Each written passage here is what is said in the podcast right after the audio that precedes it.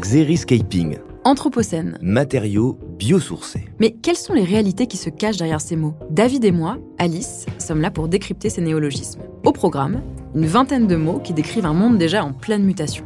Alors suivez-nous, on vous explique tout. Et vous verrez que nous avons tous un rôle à jouer pour construire un monde plus durable. Constructing New Worlds par Saint-Gobain. Derrière les mots, des solutions et innovations pour un futur plus durable.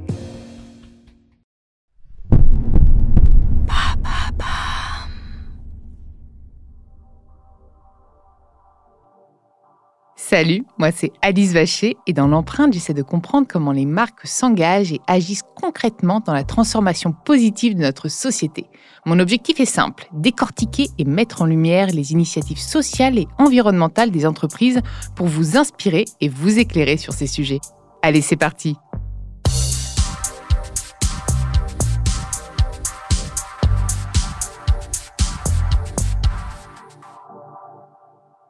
Dans ce nouvel épisode de l'empreinte, j'ai le plaisir de recevoir Bastien Valency, le fondateur de Kabaya, le créateur d'accessoires ingénieux et durables. J'adore. Merci. Bonjour Alice, merci de m'inviter. Salut, je suis ravie de te recevoir. En plus, bah ah non, j'ai pas pris le bon sac, mais moi j'ai le sac, le bonnet, le ah ouais, j'ai la très bien. totale. Ah oui, j'ai pas vu. ouais. Non, non, bah, j'ai juste rien pris, Mm. forcément. Très bien. toujours, toujours la tenue adéquate. Mais je, suis, je suis ravie de t'accueillir dans l'empreinte parce que j'ai, ça fait longtemps que j'ai pas reparlé de mode, Mhm. tu vois, et euh, c'est quand même un sujet qui fait débat, la mode. Bien Clairement, sûr. ça reste un. on- c'est pas un des biens. Sais, là, en ce moment, on a le débat sur l'énergie, la mobilité, etc. et que c'est presque des, des besoins fondamentaux. La mode, on se dit, c'est un accessoire. Bah, peu- En plus, toi, tu fais de l'accessoire, de l'accessoire de mode, tu vois. Exactement. Mm. Et donc, euh, donc c'est un sujet que j'ai envie d'aborder avec toi parce que bah, j'ai vu qu'en plus, tu avais été certifié Bicorp Mhm. il y a combien de temps? Trois mois, c'est tout récent. Ah ouais, Ouais, Et ça engage à quoi? Tiens, on va en parler un peu parce que je Ça engage à, à- à pas mal de choses. C'est surtout très complexe et long à avoir. Tu vois, c'est deux ans de travail, un an d'attente, euh, Bicorp. Donc, euh, Un an d'attente? Ouais. Genre, ils font quoi pendant un an? Euh, audit. Et en fait, il y a tellement de monde qui veut être labellisé Bicorp. Euh, Il y, a, il y a aussi beaucoup de gens qui, qui euh, candidatent et, euh, et qui n'ont pas forcément la bonne note et qui attendent. Et donc, du coup, ils perdent pas mal de temps. Et tu as énormément de candidats qui fait que bah, c'est pas, pas un label qui est voué à devenir une multinationale, Bicorp. Du coup, c'est une petite équipe restreinte et ils veulent pas euh, être euh, 10 000 euh, dedans demain. Ce qui fait que comme il y a énormément de marques tous les jours qui veulent être labellisées, bah, le temps d'attente est de plus en plus long. Il y a, il y a 3 ans, 4 ans, c'était beaucoup moins connu Bicorp. Tu pouvais attendre un mois et passer.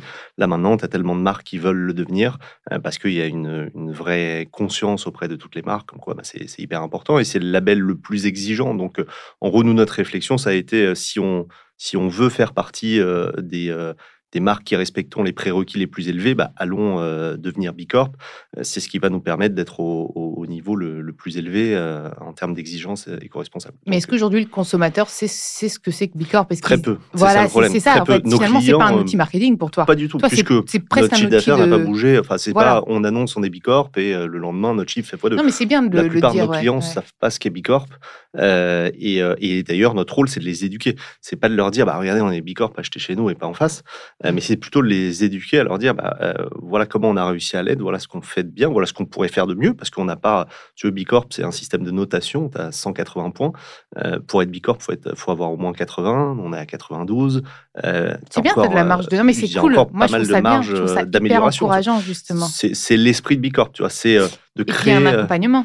Et il y a un accompagnement, et surtout ta notation, tu as, beaucoup de labels assez bullshit qui ont été créés ces dernières années, hein, il faut, se le dire.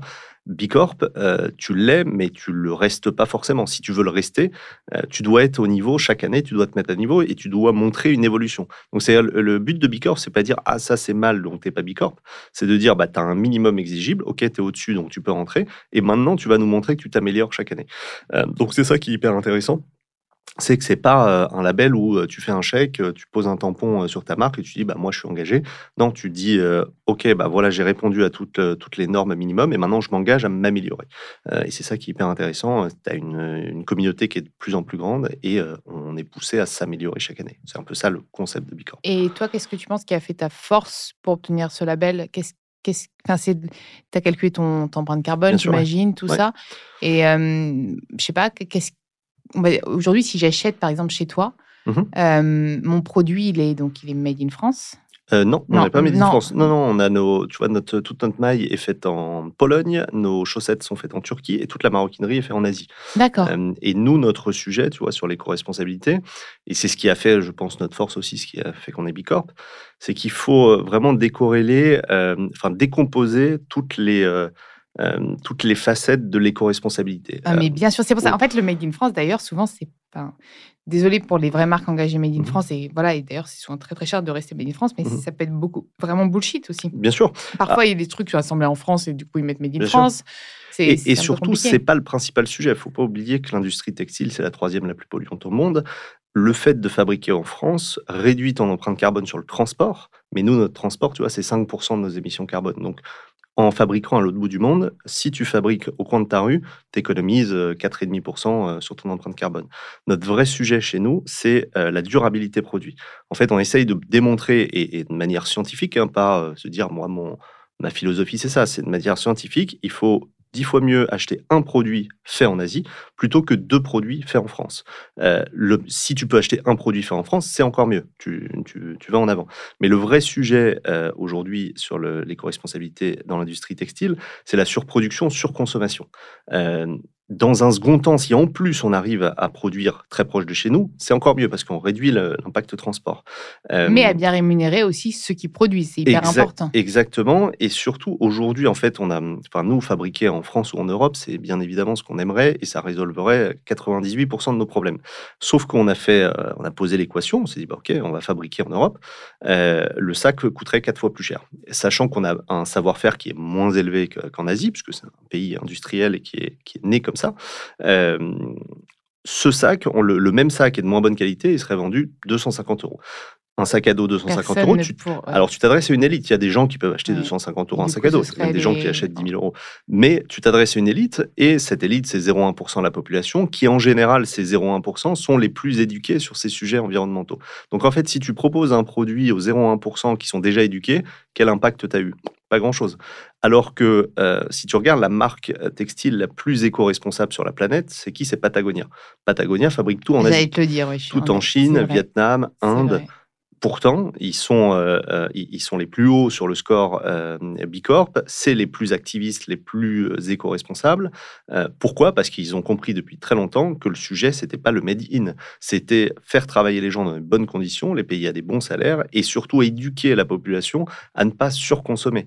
Et Tu regardes- justement, j'allais te demander, ça c'est vraiment une de mes questions, comment aujourd'hui, euh, toi en tant que marque, Mhm. tu arrives à sensibiliser Pour moi, les marques ont un rôle à jouer. Il y en a plein qui disent, bah non, les marques euh, doivent juste s'adapter. Absolument Non, pas. Non, non. La marque doit incarner, la Bien marque sûr. doit inspirer. Quand on va acheter, justement, on va dire- et éduquer, justement. Mhm. Comment tu fais? Tout simplement, nous, le sujet, c'est durabilité. Donc, notre plus gros euh, claim, c'est euh, garantie à vie. Un peu comme un Patagonia, tu vois, il y a la garantie absolue. Eux, ils ont garantie absolue. Nous, c'est que c'est garantie des grades, tu sais. Alors moi, je suis... Ouais, alors c'est c'est pareil. Enfin, Infini. ils l'ont appelé euh, absolu, mais euh, c'est euh, garantie à vie. C'est-à-dire que euh, ils poussent à, euh, t'as un trou dans ton t-shirt, ne va pas racheter un autre t-shirt, qui est le modèle de l'industrie textile des 15 dernières années. C'est on fabrique un produit de qualité basse ou moyenne pour que, d'ailleurs textile ou même high-tech ou, autre, on va fabriquer un produit dont on sait que la durée de vie est faible pour qu'il reconsomme très rapidement et rachète un nouveau t-shirt, un nouveau, une nouvelle machine à laver, télé, téléphone, etc.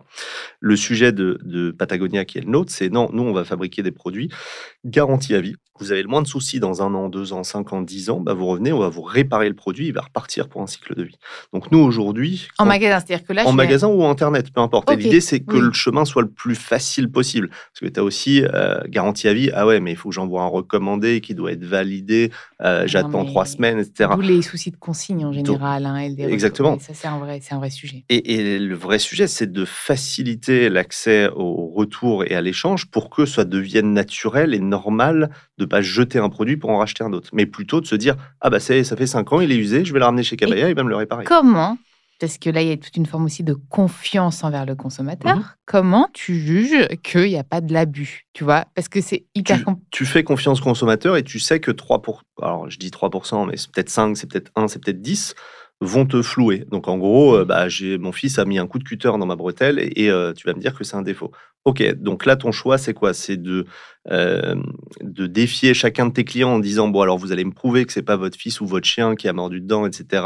Donc ah bah non là je suis pas d'accord en fait je change pas le produit. Du coup bah, tu dévalorises complètement l'image de ta marque tu baisses l'impact de ta garantie à vie, parce que le client dont euh, le fils a, mis un coup de cutter, ou euh, un chien, ou peu importe, euh, bah tu, tu, vas forcément mettre un énorme frein à ton discours, dans le sens où il va dire à tous ses amis, bah, en fait, leur garantie à vie, elle n'est pas valable. Regarde, j'ai essayé de le changer. je pense que tu pars de principe que quand tu as une marque responsable, tes consommateurs sont responsables vu qu'ils viennent chez toi. Donc, en fait, tu leur fais confiance un Exactement. peu. Exactement. Et même si 3% bah, jouent pas le jeu, c'est pas grave. Si tu as eu un impact sur 97, c'est pas très grave. Donc notre euh, volonté, c'est ça. C'est surtout pas de dire, bah alors pour que je vous répare votre sac, il faut rentrer dans telle, telle, telle, telle condition, montrer la photo, le machin. Bon bah en fait, c'est pas une vraie garantie à vie. C'est vous me garantissez quelque chose. C'est une assurance. En gros, je sais que quand je la prends, euh, j'ai une chance sur 100 euh, de, pouvoir être éligible à cette assurance et 90 euh, de pas l'être.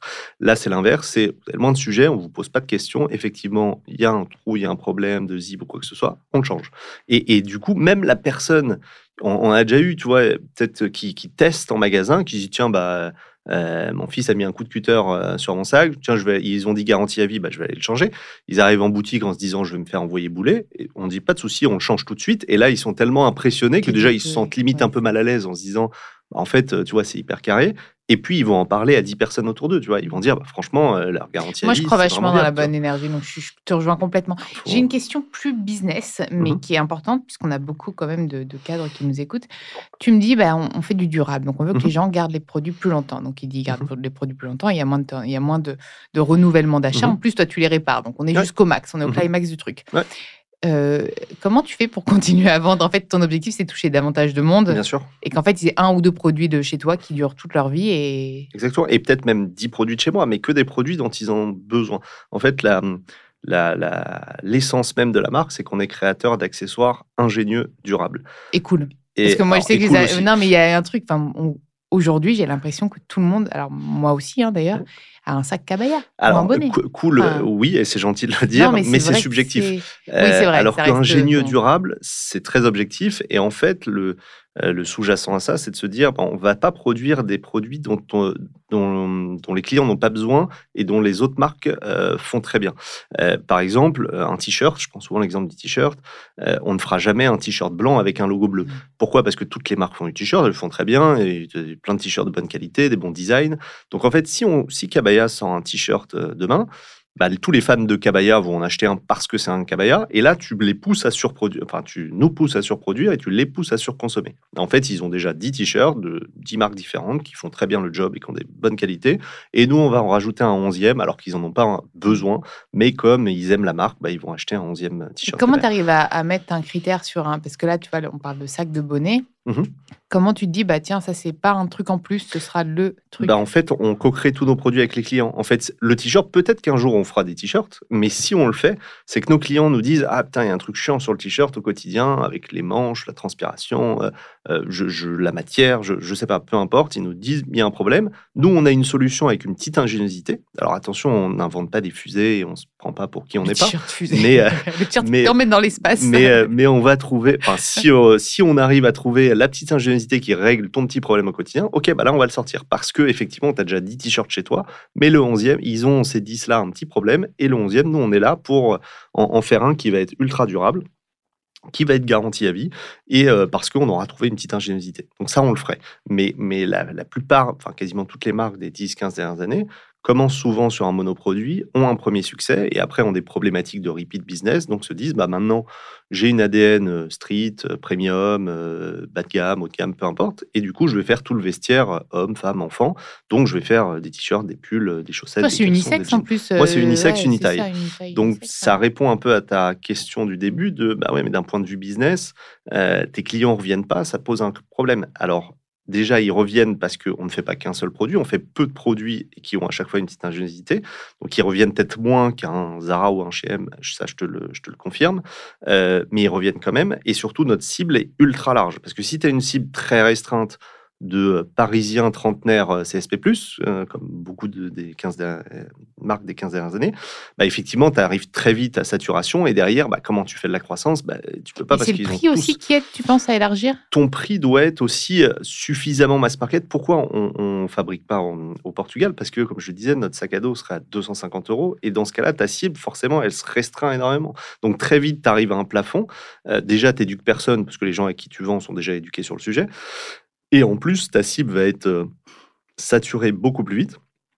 Et à un moment, bah, on est quand même entrepreneur, on cherche de la croissance, on cherche des solutions. Bah, si euh, tes produits sont garantis à vie, que ta cible est restreinte, euh, a priori, tu vas avoir du mal à faire de la croissance. Et très vite, tu vas plafonner.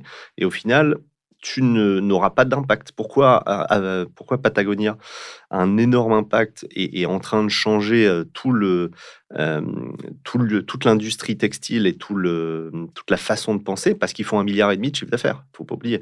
Ils font un milliard et demi de dollars de chiffre d'affaires. S'ils faisaient un million, personne ne les écouterait. Aujourd'hui, ils ont une voix parce que c'est les numéros un. Et ça, c'est Euh, génial et c'est très inspirant pour des marques comme la tienne qui sont engagées. Hyper parce que inspirant, ça hyper important. qu'on peut y arriver. Tu as, plein de petites marques qui font des choses très bien, tu vois, euh, qui euh, fabriquent euh, en France, qui ont des produits hyper éco-responsables, des matières recyclées, etc. Mais qui touchent finalement pas Sauf qu'ils touchent Ouais. une cible très restreinte, donc ils ont un chiffre d'affaires très restreint, donc très peu de gens les connaissent, et les gens qui les connaissent sont déjà très éduqués sur ces sujets-là. Donc en fait, t'inspires personne, t'as pas d'impact, euh, et donc du coup, euh, tu fais pas avancer les choses. Et tu lances euh, un produit par an? On quoi le- entre 1 et 2, on n'a pas de... Souvent, Mais oui, un. au moins un. On lance euh, au moins un en général. Et tu vois, nous, un, tu vois, par exemple, un, un- bon, pour, pour euh, donner un exemple des extrêmes, euh, la fast fashion, un Zara ou H&M, c'est deux semaines entre le moment où il y a le coup de crayon sur la feuille et le moment où c'est en magasin. Nous, c'est à peu près un an et demi entre le moment où on a l'idée, on se dit, OK, on va faire un sac, un portefeuille, euh, un bonnet ou une chaussette, et au moment où c'est en magasin. Donc, tu vois, y a, y a, hum, ça, montre vraiment la volonté de ne pas se dire, bah, on va sortir euh, 300 produits par semaine pour faire la croissance, les produits seront jetables et ils vont renouveler. Non, on va prendre énormément de temps pour savoir si nos clients ont vraiment besoin, pour savoir si notre ingéniosité répond à un vrai besoin, euh, et ensuite pour le mettre en place et faire en sorte que les matériaux soient suffisamment résistants pour que le produit soit garanti à vie. Parce que no- notre rôle, c'est pas non plus de le changer toutes les semaines. A contrario, si on fait des produits oui, garantis à vie, mais euh, ça tient pas et toutes les semaines on change ton sac, bon bah très vite. Et justement, c'est presque un gage de votre qualité, le fait de vous engager sur le, la sûr. réparabilité, c'est de vous dire, bah en fait, de toute façon, si ça tient pas le truc, on est, on est, on est mort dans le film. C'est clair, on est mort. et et c'est ce qui nous a vachement aidé au début, parce que tu te lances sur un marché sur le sac à dos où tu as déjà plein de mastodons. Toi, tu arrives, tu dis, bah, attends, je ne sais pas si c'est vraiment solide, c'est viable. Tu bah, de toute façon, c'est garanti à vie. Donc, si tu penses que dans six mois, ça va pas tenir, bah, tu reviens, c'est garanti à vie. Au début, c'est toujours, oui, garantie à vie, mais bon, à mon avis, vous allez trouver le moyen de ne pas me rembourser. Et puis, six mois, un an, les premiers défauts arrivent, etc. Et, et tout le monde voit que la garantie à vie est, est hyper sérieuse, facile à activer et viable. Et puis, ça fait bouche à oreille. Et c'est comme ça qu'au bout d'un an, mais tu ans, sais que tu explose. touches. Enfin, moi, ce qui m'a halluciné, c'est d'ailleurs pour ça que je voulais vraiment te recevoir dans l'empreinte. C'est que bon, moi, tu, moi, tu sais que je suis, je je suis cliente, Mhm. mais, euh, mais tu touches toutes les générations. Mhm. Tu vois, euh, je passe devant une- un lycée euh, pour venir, euh, pour venir euh, en studio et euh, plein de lycéens ont des sacs cabaya. Donc avant, c'était Ouais. les ISPAC, tu sais, Ouais. quand on était. Maintenant, c'est franchement presque autant de cabaya que, que, que du reste. Quoi. Enfin, il y en a énormément. Et sur le trottoir d'à côté, tu avais des, des petites grand-mères qui avaient aussi un sac cabaya. Et j'étais en train de regarder des trucs, c'est- hallucinant quand même. Enfin, alors qu'avant, tu aurais pas vu une grand-mère avec un ISPAC quand Bien même. sûr. bien Et sûr. ça, c'est ça, qui est- la force est dingue quand même de se dire, mais ouais, alors c'est peut-être pas, je, je sais pas comment tu as fait, mais bravo parce que je pense que c'est un modèle. En plus, enfin, vous êtes assez récent quand Ouais, même. 2015, ouais, ça fait 7 ans. Ouais, Tu vois, franchement, pour avoir réussi à. Après, on est à Paris, donc euh, tu vois, je, ouais, alors je ce qui est bien, c'est qu'en province, c'est pareil. Et, Ah, et en fait, la réponse à ça, c'est comment tu arrives à toucher euh, une grand-mère et, et son petit-fils. Deux trottoirs, Euh, énorme. Mais c'est la volonté depuis le premier jour, parce que regarde, notre emblème, c'est une paillote de plage, tu vois. Euh, Ouais. Notre logo, c'est une paillote de plage. Euh, c'est le, euh, le symbole le plus consensuel de la planète. Je connais pas une seule personne qui va me dire, ah, moi, la paillote de plage, c'est- chiant, c'est ennuyé, ou j'aime pas ça, tu vois. Si ou les gens boring. Les gens boring, et euh, du coup, c'est 0,1% de la population. Et, et c'est Peut-être un peu climato-sceptique, d'ailleurs. Exactement. Et, et du coup, on essaye d'être le plus authentique possible et le, le plus simple possible pour se dire, nous, on s'adresse, on n'est pas la marque cool des jeunes ou la marque premium des trentenaires ou la marque de mamie. On est une marque qui s'adresse à la famille, euh, qui, qui ne sommes même pas une marque de mode. D'ailleurs, on ne se considère pas euh, comme mode. Tous nos produits sont intemporels. Et ce qui nous pousse à. Enfin, ce qui, ce qui, ce qui, euh, ce qui fait qu'on n'a pas besoin de renouveler des collections tous les pas mois. pas d'éditions limitées sur des On fait certaines petites Ouais, éditions sur des limitées. pochettes tu vois, quand tu pour... peux pimper les trucs un peu. Exactement, on en fait un petit peu euh, de manière à rester bien désirable, tu vois, parce que l'idée c'est pas euh, d'être euh, la marque euh, tout bonda et euh, qui est pas du tout désirable. Donc on va faire quelques petites éditions un petit peu limitées pour positionner la marque un peu plus premium. Et toujours, on va essayer de sélectionner un artiste euh, qui a un certain engagement sur lequel on va avoir des matériaux recyclés ou ce genre de Trop choses. cool. Euh, pour qu'on continuer à éduquer, parce que quand tu vois, tu fais une édition limitée, tu peux avoir un engouement sur un produit et du coup, c'est une prise de parole facile pour dire bah regardez cet artiste là il a fait tous ces trucs là qui sont hyper cool euh, aidez-le aussi et du coup allez dans ce sens là Et on peut les réparer, nos éditions et on peut limitées. bien sûr que ce soit une Ok. édition limitée ou pas il n'y a pas de ah ça c'est garanti ça c'est garanti. ça, désolé, c'est Non, non, limité. hein. ça, désolé, c'est limité, ça n'est pas compris dans la garantie. Non, non. Et c'est quoi tes next steps, tes prochains objectifs? Parce que enfin, j'ai l'impression que tu es en je suis hyper croissance, mais toi, tu as le droit d'être en hyper croissance. Comment La fille a ses combats. Non, mais je veux dire, ça marche bien. C'est quoi tes, tes, tes, tes- ouais, tes next steps Tu es à l'étranger un peu ou pas du Ouais, tout? ouais, ouais, on est à l'étranger. Bah, L'idée, tu sais, euh, avoir de l'impact, c'est. Même plus qu'Abaya, c'est pas franco. C'est pas franco-français du tout. euh, Ça plaît dans le monde entier, euh, puisque depuis le début, la stratégie, c'est on veut créer une marque mondiale et avoir un impact mondial. Patagonia, c'est ce qu'il a réussi à faire, tu vois. Euh, et du coup, on, on s'intègre très bien et très vite euh, en Belgique, Suisse, Allemagne, Espagne, Italie, Portugal. Non, tu restes aux alentours là quand même. Pour l'instant, on est très européen. Euh, et demain, c'est euh, vrai on qu'en Italie, je- euh, j'en avais vu en Italie. euh, le- demain, l'idée, c'est de s'exporter, euh, aux US, s'exporter en Asie, euh, puisque, euh, il n'y a, pas de raison qu'on essaye d'avoir un impact en France ou euh, en Italie et pas en Asie ou pas, pas aux États-Unis. Et j'imagine qu'en plus de ça, tu, vous, vous suivez des, des assauts, enfin, il y a des Ouais. combats que vous menez. C'est quoi d'ailleurs ton combat clé? Parce que je pense qu'il y en a plusieurs. Celui, on va dire, qui te correspond, correspond le plus à la marque. Alors justement, pour parler un petit peu de combat et des projets, aujourd'hui, on a hum, deux assos qu'on soutient et, et, euh, qui ont versé des dons tous les ans, c'est la SPA. Donc on est une marque euh, végane depuis le début, euh, entièrement cruelty free et euh, associée à la, à la SPA depuis l'année 2 à peu près. Donc tous les ans, en fait, on fait une opération, on fait un pack de trois chaussettes, c'est les inséparables, et tous les bénéfices sont reversés à la SPA. Donc on verse plusieurs Tous les dizaines bénévoles. sur ce pack-là et sur cette opération-là, on reverse tous les bénéfices. Plus quand tu prends un selfie avec un produit cabaya et un animal, celui que tu veux, on reverse un euro par On photo. n'est pas obligé de le mettre à l'animal, euh, genre la chaussette. Non, non, On non, non, non, non, tu prends une photo pour Tu nous montrer que tu as, chaussette. un bonnet sur la tête, un sac ou ce que tu veux, et avec un chien, un chat ou n'importe quel animal. Et tu, euh, tu postes sur nos réseaux sociaux, et on va verser un euro, c'est le Marty Challenge, on appelle ça. Euh, on va reverser un euro à la SPA. Ensuite, on a un deuxième engagement depuis un an à peu près avec l'association Sea Cleaners qui nettoie les océans et qui nettoie tous les déchets euh, marins. Enfin, nettoyer les océans, comme on sait, c'est Ah, on nettoie les compliqué. océans, ouais, qui c'est- nettoie les déchets Voilà, marins voilà. euh, tout- au- autour des océans. Parce que malheureusement, sur, euh, c'est sur les compliqué rivages. les c'est-. C'est c'est compliqué de dépolluer l'océan, mais par contre, tu peux nettoyer tout ce qui est autour. Et, et, euh, et du coup, on a, on a un engagement avec eux depuis, depuis un peu plus d'un an. Et cette année 2023 et les prochaines années, notre gros objectif, c'est de se dire bon, bah, maintenant, on est Bicorp. On donne de l'argent à des associations, c'est bien. Euh, maintenant, c'est pas suffisant. On veut devenir activiste. Et activiste, comment tu fais? Bah, tu, tu, tu, tu mènes des combats de front et tu participes à ces combats. Il ne s'agit pas de juste faire un Défi, chèque à une ouais. asso, c'est déjà bien, euh, mais on veut aller beaucoup plus loin. Donc là, ce qu'on est en train de faire, c'est créer vraiment euh, trois territoires et trois combats, trois axes de combat qu'on n'a pas définis encore et qu'on va définir avec toute l'équipe. Euh, donc ça peut être euh, euh, les océans, ça peut être la fin dans le monde, ça peut être Oui, justement, c'est pour ça que je te parlais de être combat le clé, manque parce qu'en fait, ça peut être tellement de La combats. répartition des richesses, l'égalité Donc homme-femme. ça, en fait, c'est un plein. choix avec les équipes. C'est un ça choix avec les équipes. On en choisit trois. parce que Tu peux pas non plus tout faire. Il y en a des milliers, mais à un moment, pour faire bien les choses, il faut sélectionner. Donc, on en sélectionnera trois.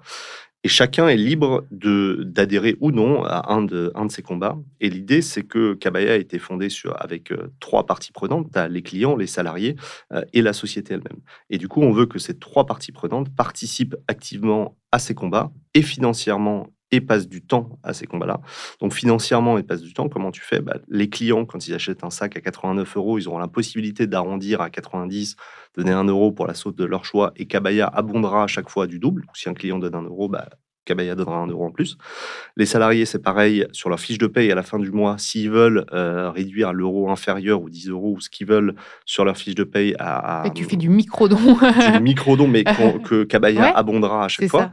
Et à côté de ça, une partie des bénéfices de la société entière, donc l'EBITDA de Cabaya, sera reversée euh, à ces trois associations. Donc ça, c'est du financier. C'est encore une fois, bah, on fait un chèque Ouais, mais, pour aider. mais au moins les salariés s'engagent. Alors c'est déjà bien, mais plus que ça, on veut que chaque salarié, qu'il le souhaite, euh, ait une journée par mois où ils pourront passer du temps sur l'association de leur choix, l'une des trois qu'on aura sélectionnées. Et du coup, plus que se dire, bah, j'ai versé euh, 10 euros sur ma fiche de paye ce mois-ci à tel assaut, c'est très bien. Et Cabaya a abondé de 10 euros, super. Mais en plus, moi, j'ai passé une journée dans mon mois à aller sur le terrain. Donc j'ai je pense qu'en plus, ils auront encore plus envie d'arrondir. ils ont euh, encore plus envie parce qu'ils voilà. voient que c'est pas du bullshit, c'est pas du marketing, c'est pas euh, ah bah regardez on a faire un chèque. J'y ai été, j'ai participé, euh, j'ai ramassé X déchets, j'ai aidé euh, telle femme à s'en sortir, j'ai aidé euh, telle minorité, Mm. j'ai aidé, j'y ai passé du temps, tu vois. Et donc du coup tu t'impliques euh, et la marque et les clients et, euh, et les salariés. C'est c'est notre projet pour dès cette année. -là. Échange riche, hein. on, doit, on, est à la fin du temps. Est-ce que tu as un message à adresser à nos auditeurs? Bah, le message, c'est que peut-être pe- personne n'est parfait aujourd'hui et c'est pas le but, mais le but, c'est de s'améliorer, un peu comme on disait. C'est pour ça que le modèle Bicorp est aussi beau. C'est que l'objectif, c'est pas de dire toi t'es bon, toi t'es mauvais, mais de se dire bah, c'est quoi l'objectif commun et dans quel sens on peut avancer. Le sujet est tellement complexe que malheureusement, t'as pas de solution miracle aujourd'hui. Tout le monde le cherche. Dans aucun des secteurs. Euh, dans Aucun aucun, des des secteurs. Et l'intérêt, enfin, et le, le- l'objectif plutôt, c'est que chacun cherche à s'améliorer et, et trouve une solution à son Et pas, euh, pas de dire euh, ah ça c'est mauvais, n'achetez plus ça ou ne faites pas ça, euh, faites ça. Mais, euh, mais de vulgariser le discours. Je pense qu'un des gros problèmes de l'éco-responsabilité aujourd'hui, c'est qu'encore une fois, ça s'adresse, tous les, ces discours s'adressent souvent à 0,1% ou 1% de la population. Et on a du mal à éduquer 100% de la population. Et pour ça, il faut vulgariser le discours. Il faut essayer de faire comprendre, bah voilà, si tu achètes ce produit-là, voilà l'empreinte que ça a et voilà l'impact que ça a à ton échelle. Tu vois, toi, une personne, tu as acheté un produit, voilà l'impact. Sans dire, euh, n'achète pas, c'est pas bien. Mais juste lui faire conscientiser, comprendre en fait. conscientiser. À partir du moment où tu sanctionnes trop les gens, bah, ça- pousse à enfreindre les règles. Euh, c'est- donc, c'est pas l'intérêt.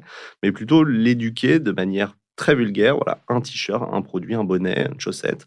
Voilà l'impact que ça a. Tu peux acheter en pleine conscience et du coup, essaye de faire en sorte de euh, réduire ta consommation. Est-ce que tu en as vraiment besoin? Pourquoi? Essaye de réfléchir un petit peu. Et, et j'ai l'impression qu'on est dans une société où on réfléchit souvent de moins en moins parce qu'on cherche à avoir, de, on a de plus en plus de confort.